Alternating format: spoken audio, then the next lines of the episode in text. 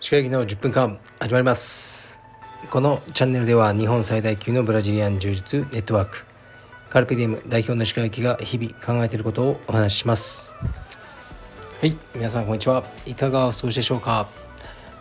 本日が何日かはまたわからないんですが、えー、日曜日あたりではないでしょうか。僕は日曜日の夕方には東京に戻ります。しかし、えー、火曜日から火水木と3日間は沖縄です。で水曜日は撮影ですね。アパレルの撮影でいつもモデルをやってくれている梶田ひかるさん。ひかるちゃんとえカメラマンの小原さん3人で行きます。で水曜日の夜はカルペディエム沖縄でクラス指導をさせていただきます。でこれはカルペディエム那覇の会員さんも参加できるクラスの設定にしていただいているので是非多くの沖縄のカルペディエムのメンバーさんとお会いできたらと思っています。撮影も楽しみです。そしてこの沖縄滞在の中のどこかのタイミングで、えー、このモデルの梶田ひかるさんと、えー、この、ね、スタイフを収録しようと思ってます。ですからひかるちゃんをゲストと迎えてあのー、やります。ですからもしひかるちゃんに何かあの聞いてみたい僕にねひかるちゃんに聞いてほしい質問などある方はレターでお願いします。ひかるちゃんと僕と小原さんの3人ねチームの撮影はもう3回か4回？3回かな？ぐらいやってます。しかし僕はひかるちゃんについて何も知りません。あまり口数の多くない子ですね。でもすごくまあ素敵な子だっていうのはね皆さんあのアパレルの写真を通して分かってくださってると思いますけど喋、えー、るね彼女をはあまり知らないと思うので楽しみにしていてください。で、えー、っと、レターに行く前にそうスノボーをしました今日も。もうねやばいです。膝の皿が割れたかと思いましたね。今現在僕が一番怖いこの世で一番怖いものは逆エッジです。とにかく逆エッジが怖いですね。もう何よりも怖いです。それぐらいの逆エッジというのは本当に怖いものです。今日も逆エッジにやられましたね。あのケツと膝がもう割れました。うんもうしばらくスノボはやらなくていいんじゃないか。と思うぐらい痛かったんですけどでもやります。また今月1回行く予定なんでやろうと思います。でレターに来ますかね。何かあったかなレターの前に。うーん特にないですね。ちょっとレターに行こうと思います。レターたくさん来てます。ありがとうございます。ちょっと重めのやつ行こうと思います。鹿先生こんにちは。子供のいない人生についてお伺いしたくレターしました。私は私と妻は共にアラフォーです。おかげさまで仕事も順調で夫婦仲もよくブラジリアン柔術を始めたのは30代ですがこんな楽しいスポーツがあったのかと週5回練習するほどハマって現在まで続けています。ただ夫婦ともに健康には問題ないものの子供ができません。私は子供が欲しく妻はどちらでも良いようなのですがあなたを父親にしてあげられないのが申し訳ないと言います。不妊治療は行わないと妻は結論を出しています。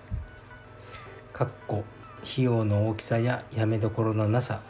何より子を授かる喜びと授かれない苦しみが表裏一体だと仕事柄見てきたのでかっこ閉じ。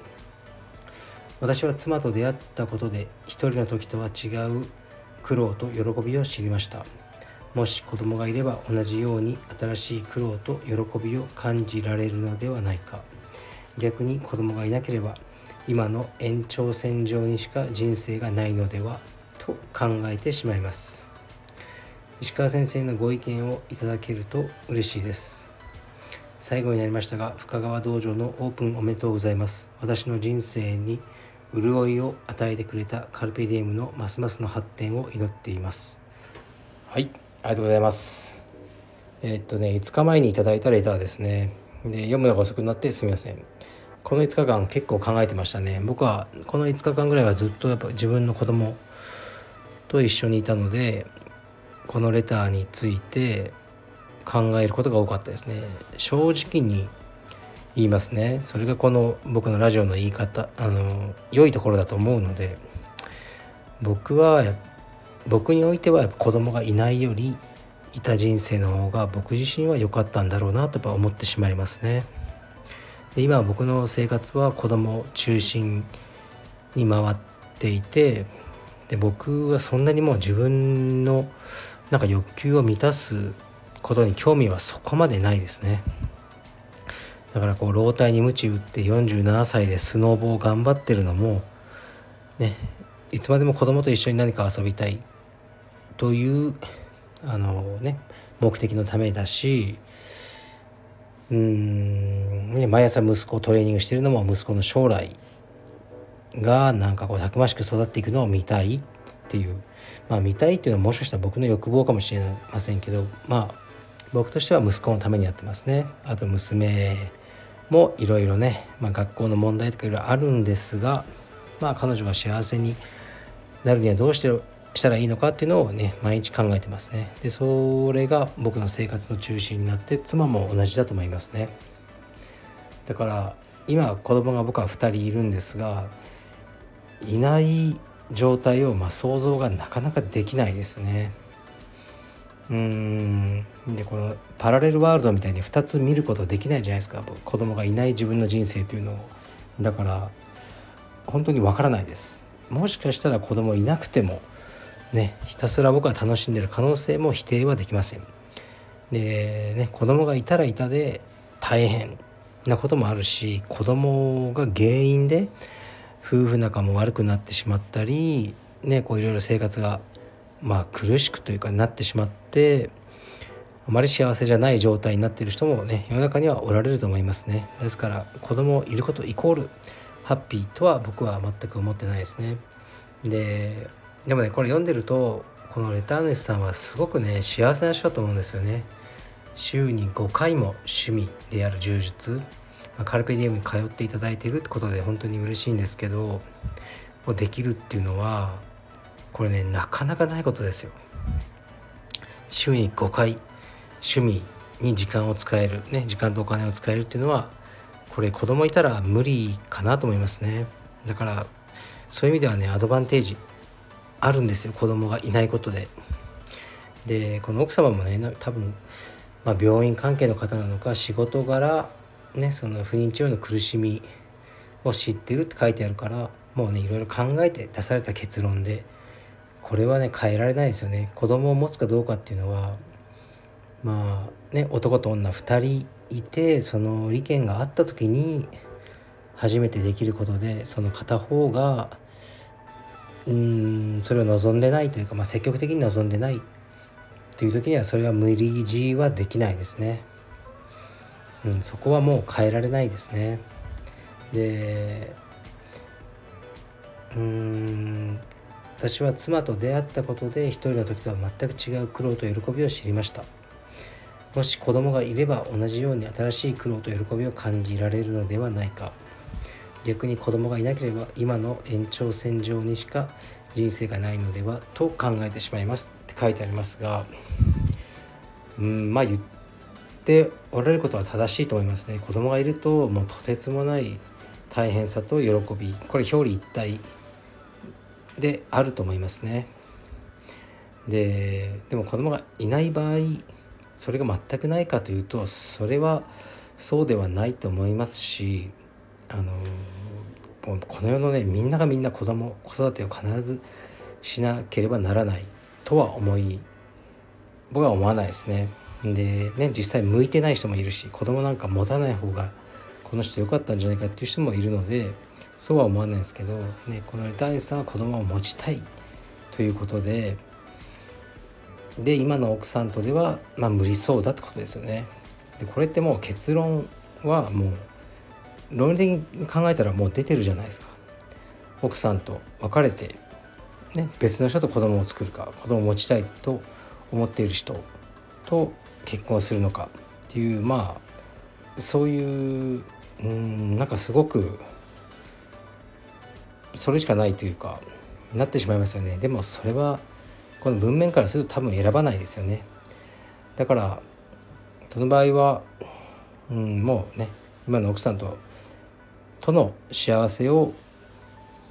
模索するというのがいいんじゃないでしょうか。でこれね極論でも何でもなく僕がやってないから言えないんですけど究極のその人助けっていうのはうんなんか里子を迎えるとかそういうことだと思うんですよね。で全くうんその自分のそのバイオロジカルな、ね、生理学あの、ね、生物学上自分の遺伝子を持った子供じゃないと可愛くないとは僕は思わないですね。僕は一緒の時間を過ごせれば誰でもどんな子供でも、えー、可愛く思えると僕は思ってるんですよ。ででも女性の方があの、ね、これに抵抗がある場合が多いようです。僕もねあの妻にこう言ったことあるんですよね。ね経済的にもう少し余裕ができたら子供を一人養子として迎えないかと。ねまあ親がいないような子とか、まあ、海外の子でも何でもいいんですけど。でも娘でもまあ妻の答えは、ね、頑張れば私がまだ一人産めるのだったら私は自分の子供を持ちたいというふうに妻は言ってましたね。で僕はうんああそうかそういうものなのか女性はと思ったんですがまあ突拍子もない意見かもしれないですけど少しね考えてみるといいと思うんですよ。で考えてみるとなんで自分が子供欲しいのか子供って何だっていうことを考えるきっかけになると思うんですね。で実際そうやってあのね里子を迎えてらっしゃる方もいっぱいいるわけだからどうしても子供というものを持ちたかったらもうこのオプションしかないですよね。はいでねすぐにねこのすごく大変なことだと思うんで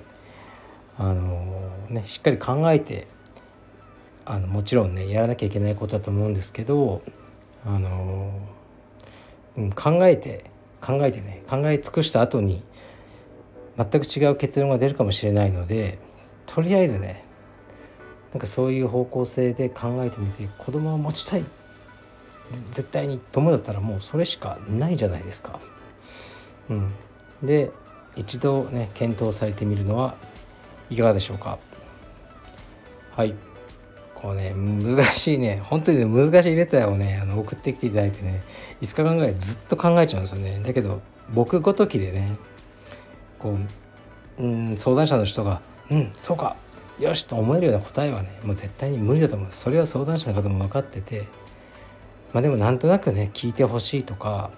もしかしたら自分は全く考えてなかった、ね、考え方があるんじゃないかとかそういうことをね多分期待されてあのレターを送ってくださってると思うので僕もあの真摯にねあの答えたいと思ってます。はい。というわけでケツと膝がもうね崩壊してますがなんとか頑張って東京に戻ります。じゃあ失礼します。